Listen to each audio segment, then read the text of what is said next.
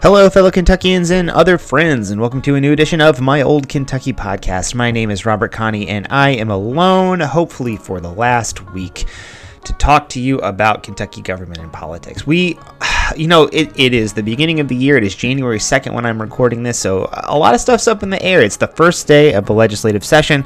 The filing deadline is just a few days away. Um, and so, and so, you know, there's just a lot of incomplete stuff that we can talk to you about this week, but we're going to do our best. I'm going to do my best to talk to you about two major things that I think deserve some attention. We can at least get a head start on some of these discussions. And the first is about the filing deadline and who's going to be running for the offices in Frankfort this year in the state legislature in the House and Senate. And then also just a little session preview, some of the major things that I expect to be making their way through the legislative system here in Frankfort, in Kentucky this year. So, you know, without any further ado, let's go ahead and get started talking about those things. Okay, so Kentucky's deadline for filing for office is January the 5th. Again, I am recording this on January the 2nd, so that is three days from now. So typically, the busiest day to file is on the filing deadline itself. That's when you see, you know, up to half of the people who filed to run for office file on the last day to do so. But, you know, uh, we still do have a lot of people who have filed. We're likely to see a whole bunch more, but this we, we, we do have a lot of people who have filed, and, and some of these races are starting to take shape right now. So, I, you know, I wanted to talk to you about a few of the challengers throughout the state, a few of the Democratic challengers throughout the state who I find interesting, which I think will likely be you know be going on uh, across the state this year. So, I mean, first up, I want to talk about some of the, the challengers in, in the Louisville area. So, first of all, um, District 48, that has for the past several several cycles been uh, a matchup between Ken Fleming uh, and Maria Sorolis. So Maria Sorolis won that once. I think Ken Fleming won it three times. Uh, Maria Sorolis, Representative Sorolis, has decided not to not to take part in that race this year. We have a new Democratic challenger. Her name is Kate Farrow. She's a retired Louisville Water Company employee who you know cares a lot about state government. I had a nice conversation with her not too long ago. She seems very like a person who'd be very good at the job.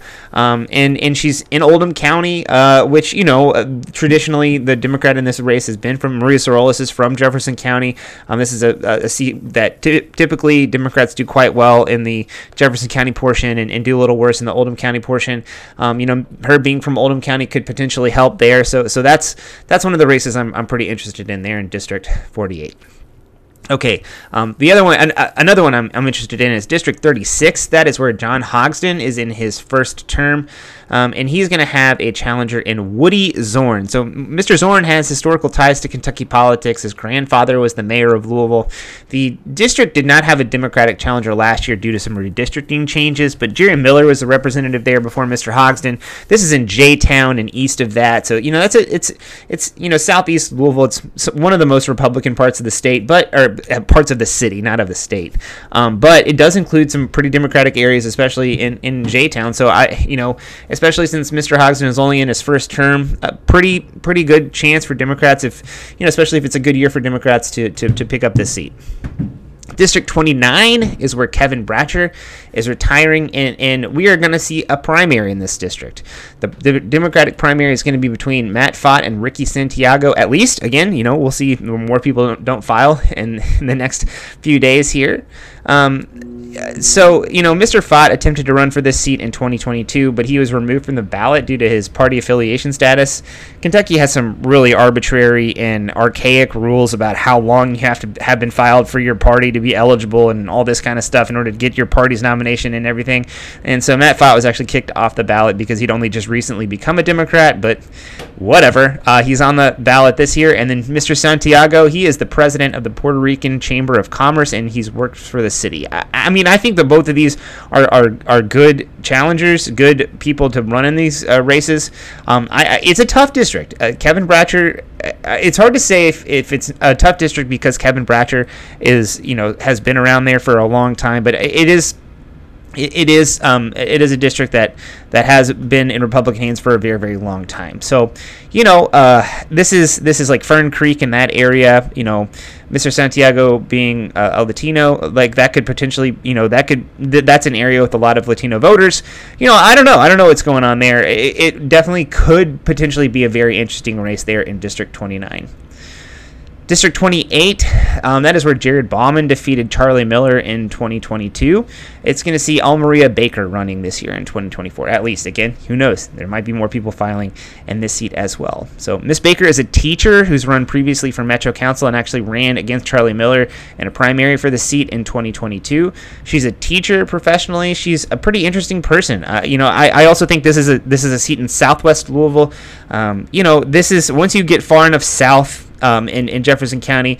Um, it isn't as black as many of the places in Northwest Jefferson County, but there's still it's it's still a much more diverse area, a more a, a very diverse part of the the city. Um, Miss Baker is black, um, so you know that that could pay dividends. That can make her a, a more uh, you know a, a candidate who's more more likely to win this race. Jared Bauman just being in his first term, you know, th- there's a lot of reasons to think that this could be a very good race, um, a, a pickup opportunity for Democrats here in District 28. District 31 saw Susan Tyler Witten win in, I think, what we can call an upset in 2022. Um, she represents a fairly Democratic part of town, and, and if I were to have to pick, like, what is the most likely pickup for Democrats in 2024, I would say District 31.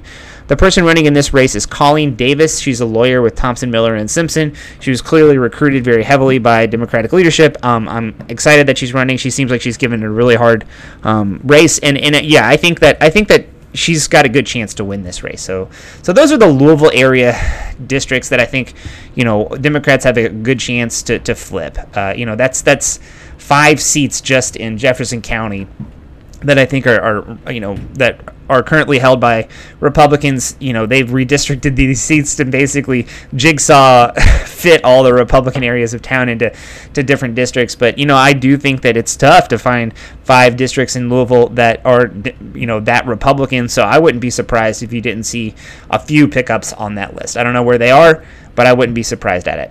Um, now let's move on to the Lexington area seats. I, have only got three on this list, but I think there are three that are potentially going to be good races. So District 39 that includes much of Jessamine County, and it, it saw Matt Lockett take over for a long time Russ Meyer in 2020. So he's been there in that seat for you know he's been elected to that seat for, for in 2020 and 2022. So he's in his second term, running for his third.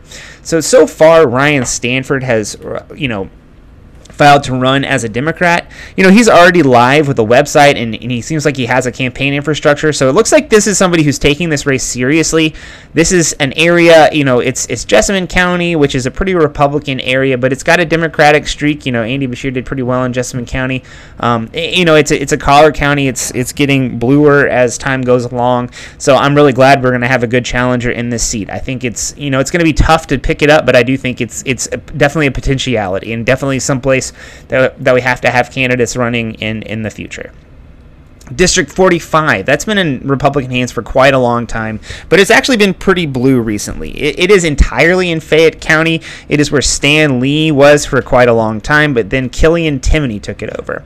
If you had to ask me who's the most moderate member of the GOP House caucus, I would probably say Killian Timoney. There's a few other uh, people I would put on the list, maybe like Stephanie Dietz or something like that. But but I do think Killian Timoney is a, he, he he's he he's a good fit for the district's Republicans. I would say that Adam Moore, who is an armed services veteran and a project manager, is running against him. Again, I would say like in most districts, the advice I give Democrats is like you have to make this race about more than just the presidential race. You know, if people who are going to vote for Donald Trump are going to just vote for the person who is on uh, the Republican ballot line for your race, you're probably going to lose. It's the other way around for District 45. I think that the more nationalized the race is, the better off Democrats are in District 45. But it's a it's a pretty high education district. It is where people um, you know enjoy splitting their ticket. They do that quite a bit. Um, it's a tough race, and, and again, Killian Timoney he does fit the district's Republicans pretty well, but it is an increasingly Democratic district.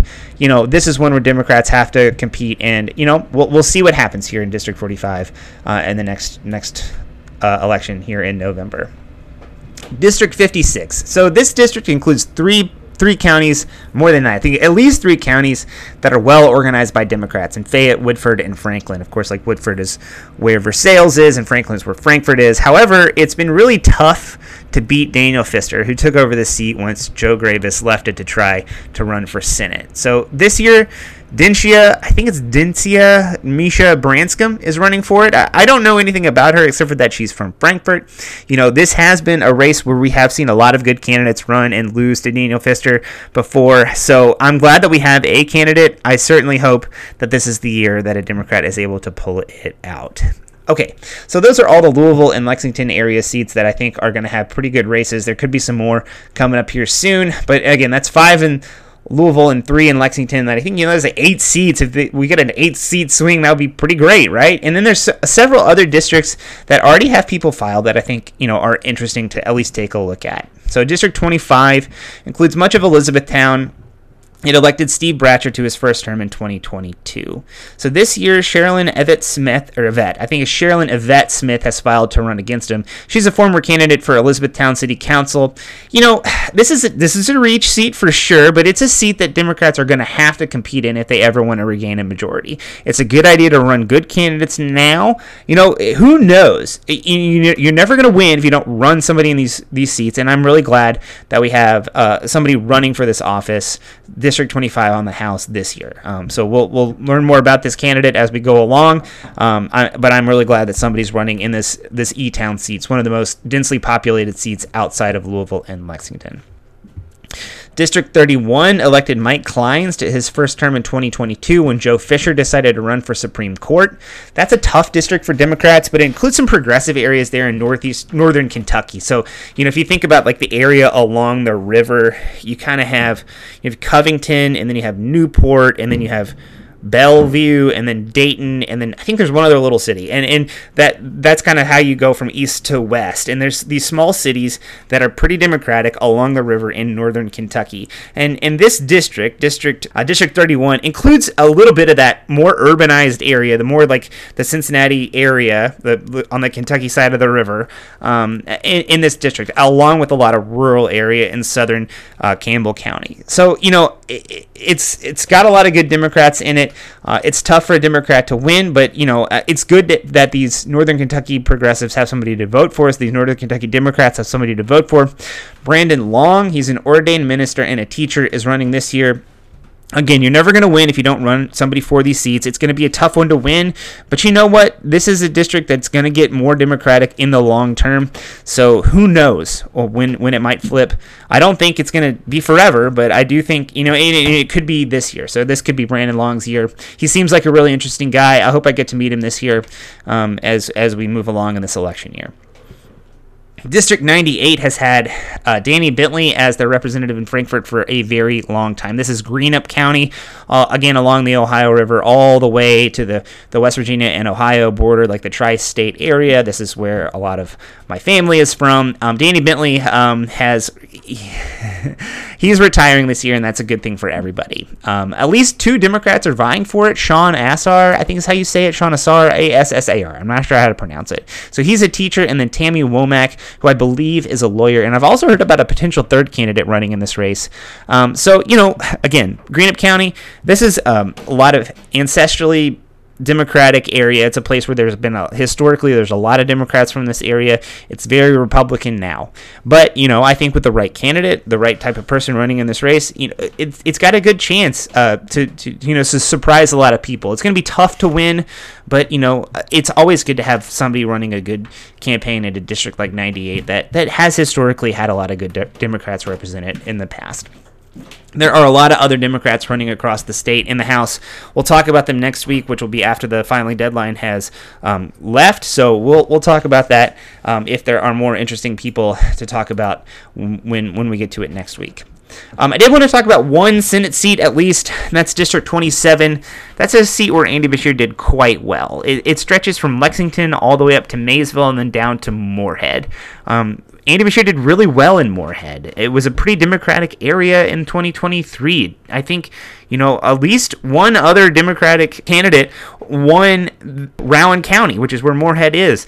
And and so, you know, it's good that we have a candidate here. Stephen West is the incumbent senator, but Molly Crane, who's worked in politics in Kentucky for a while, most recently she worked for Emerge. She's running for this seat and, and you know, I think a lot of people are excited about her mounting a good challenge for this seat. So, that's the one Senate seat I wanted to talk about where there already is somebody filed.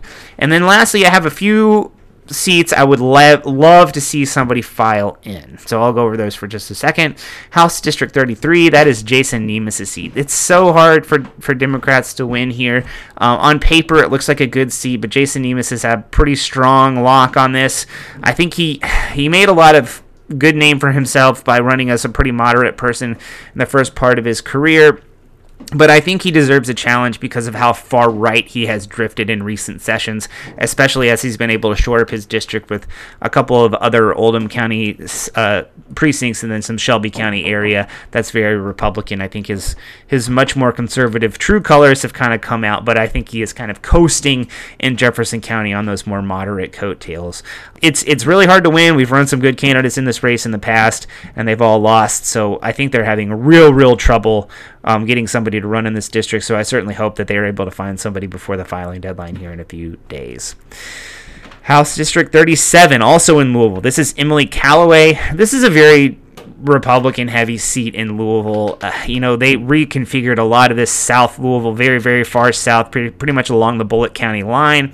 Um, it, it, it was Jeff Donohue's seat, and it was more Democratic in the past when they've reconfigured it to be very Republican. It's tough for a, a, Democrat to win in this district in, in Louisville, but I think Emily Callaway is just so far out of line for for Louisville, anywhere in Louisville. Um, you know, especially on the issue of abortion, where she is just as about as far right wing as you can get on that issue. I'd love to see a challenger to her uh, emerge in the next few days. Um, moving to Northern Kentucky, House District 65. This is Stephanie Dietz. She's, you know, uh, Miss Dietz has been a decent Republican in the House. She's she's been pretty moderate. She's worked a, across party lines, but but Buddy Wheatley came within a few hundred votes of winning this seat, and and I think Covington really deserves representation. You know, it's been a very, very long time, maybe ever. I, I heard some people in Northern Kentucky say there has never been a time in Kentucky's history where Covington hasn't had, or somebody from Covington hasn't served in the House. Um, I don't think Ms. Dietz is from Covington, so um, you know, Covington deserves representation, and I certainly hope maybe a Covington Democrat will run for this seat two Senate districts I'd love to see somebody run in. District 23, which is Christian McDaniel, also in Kenton County, also in the, the Covington area. He's been there a long time, but, you know, Northern Kentucky has gotten a lot bluer, and a Democrat can win this seat if they run a good race. It, you know, we, we did it, we gave it a really good shot last time around with Brian Alexia, but, you know, I, I would love to see somebody run for this seat um, in 2024. And the last one I want to talk about is District 17, Senate District 17. That is Damon Thayer. He is hanging it up, so it is an open seat. Andy Beshear won this district. It's tough but it includes some of Fayette County, some of, you know, and, and in Scott County, where Sherilyn Stevenson did pretty well, Grant County, which is very Republican, and parts of Boone County, which are pretty Republican. So it's a tough seat, but I think, you know, like I said, Andy Beshear won this district, so I would love to have somebody run it uh, th- this time in 2024 as well. So, anyways, we'll talk more about these seats and, and more about the, the candidates running for office as the filing deadline elapses here this week. We might talk next week about some of the local government filings, maybe Metro Council and Lexington City Council, if there are any races that we want to highlight there. Um, but yeah, likely there will be a lot more people filing. I've already heard about several people um, throughout the state who are, in fact, running really, uh, you know, likely running but haven't yet filed. So we'll talk about all those maybe next week. The other thing I wanted to talk about this week was a quick session preview. So it is, again, it's January 2nd. Today is the first Tuesday after the first Monday in uh, in January, so it is the first day of session. Not a lot of actual legislating is actually going on. I think they voted on the rules package, and I think they just kept the same rules as last year. So not a lot of. I mean, there might have been a slight amount of drama about some people who were opposed to the rules, but I mean they passed. Um, and you know I don't think that there's going to be any action on any actual bills happening today. We do not have a website live from the LRC yet at all. So I haven't seen the text of anything except for stuff that's been released in the interim. So uh, you know, I don't really know. I don't have any inf- information about what has gone on in the session yet so far here in the first few hours after it started. But we do know kind of a few issues that we think are going to float to the top this year in, in for the legislative session. So first and foremost, the thing we know is going to pass is the budget. Um, it's constitutionally mandated to be passed this year, and Andy Beshear has already given his budget address. He's already laid out his agenda, which calls for more spending on childcare, more spending on teachers, and more spending on school transportation. While these should be pretty popular initiatives, and I do think they will get a decent amount of Republican support, the real question to me is about how much the GOP is going to be willing to spend. So the GOP passed a tax cut in 2022's legislative session that set up a framework for continuous cuts to taxes year after year so long as certain triggers are met. But one of those triggers was not met last year, and that was the state's spending, which was a little bit too high. So I think the GOP is going to try to set a budget that artificially keeps spending low. So despite the fact that we have the tax revenue to support more child care, more buses for schools, more spending for teachers, Republicans may just send that to their savings account in order to keep spending low enough that they can trigger an additional tax cut. It's also worth mentioning that the state has a rainy day fund which has exploded, and projections by the Kentucky KY Policy or Kentucky Center for Economic Policy um, expect to grow even higher in the next few years. So it's not an issue of do we have the money to pay for more childcare? Do we have more money to pay for transportation? Um, it is just about keeping our spending lower in order to trigger those tax cuts. So so that's the budget. It's going to be a big issue. It's a lot of stuff that's going to happen. So we will keep an eye on it. Louisville Republicans also pushed a public safety bill last year. It got ridiculed by a bipartisan group of people. You know, a lot of Democrats talked about how draconian and awful a lot of things, these things are, but Republicans, uh, especially some more liberty-minded Republicans, were very wary of the wiretapping portion of the public safety bill that the uh, that the Republicans were pushing last year. So they have made some modifications. Uh, I mean, w- the biggest thing I think was that they pulled the wiretapping provision out and made that its own bill. But in the state it even exists in now, it's quite draconian. It rep- represents what I, what I consider to be a hard pivot away from the criminal justice reforms that Republicans have acted open to in recent years it's going to be really hard to stop this bill. I, I think it's going to pass in, in some form or fashion, but it's my hope that some of the provisions around, especially around criminalizing homelessness, and especially around just the, the disproven three strikes method of, of policing and, and adjudicating crim, criminal behavior, hopefully those can be moderated quite a bit. I mean, I, I saw one of the sponsors of this bill talk about you know housing issues and being like if they can't if they want to camp they can't do it here they're going to have to go somewhere else i don't exactly know where people are supposed to go if they're already camping on the street uh, you know they don't have a home that's kind of the problem so I, I don't really know what's supposed to happen here but that is what what the bill says so um, we'll see what happens with this with this bill for sure. It's likely to be a pretty significant piece of legislation this year. Several session previews I've seen in the media also hyped a version of a red flag bill, which would remove guns from people in crisis. The red flag bills have been, you know, talked about off and on for quite a few years. Um, it's being pushed this session by Whitney Westerfield, who's a Republican leaving the Senate after this year. David Yates is the Democratic sponsor as well. It's got a lot of opposition, a lot of opposition. But, you know, maybe it'll get a hearing this year with a Republican sponsor, especially one who's the chair of the Judi- Judiciary Committee. Uh, you know, we'll see if anything happens here, but, you know, I don't have a lot of hope for, for you know, gun reform here in Kentucky. It, despite the fact that we had a mass shooting this year that took the lives of you know, five people in downtown Louisville. I just, you know, the Republicans in Kentucky just really love guns, and it's really hard to deal with that situation for sure.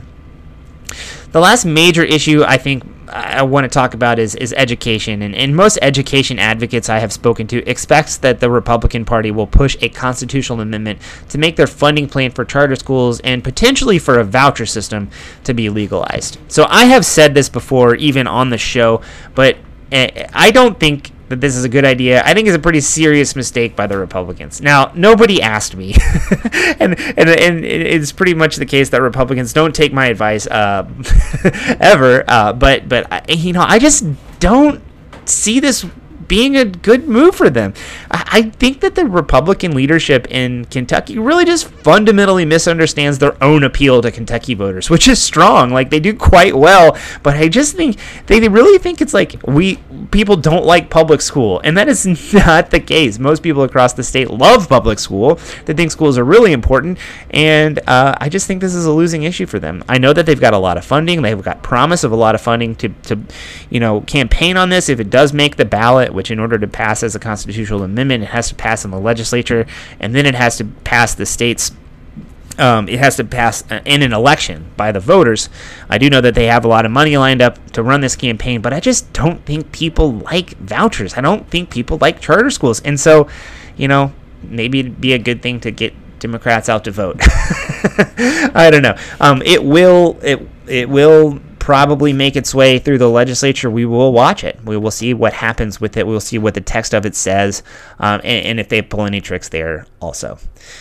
The last education issue is that JCPS is going to face some sort of scrutiny this year. They do every year. The the major the Louisville public school system faces a significant amount of scrutiny every year from the state in Frankfort, but but transportation issues at the district early in this school year meant more fuel for the fire for the Republican initiative to break up the district. That seems to be their long-term goal. I guess to split it into like a more urban and then more suburban district. I don't think that they're going to go all the way to actually breaking it up this year, but I expect they're going to take a few steps in that direction. What steps they are, we haven't seen. Again, I haven't seen any legislation um, posted online yet. I mean, there's some reports trickling out about what is being filed early in the session, but no details at all. This is likely something we will see some form or fashion. Again, I don't think they're going to break up JCPS this year. They could. I don't know, but I don't think they will. I think they will promise to study it, set up some sort of commission to look at it or something like that. So, you know, I don't know. The, the Republicans are going to do a bunch of stuff this year. I think most or all of it will be bad. So get ready, buckle up. Uh, the session is underway, and the next few months we'll be talking about that most of the time.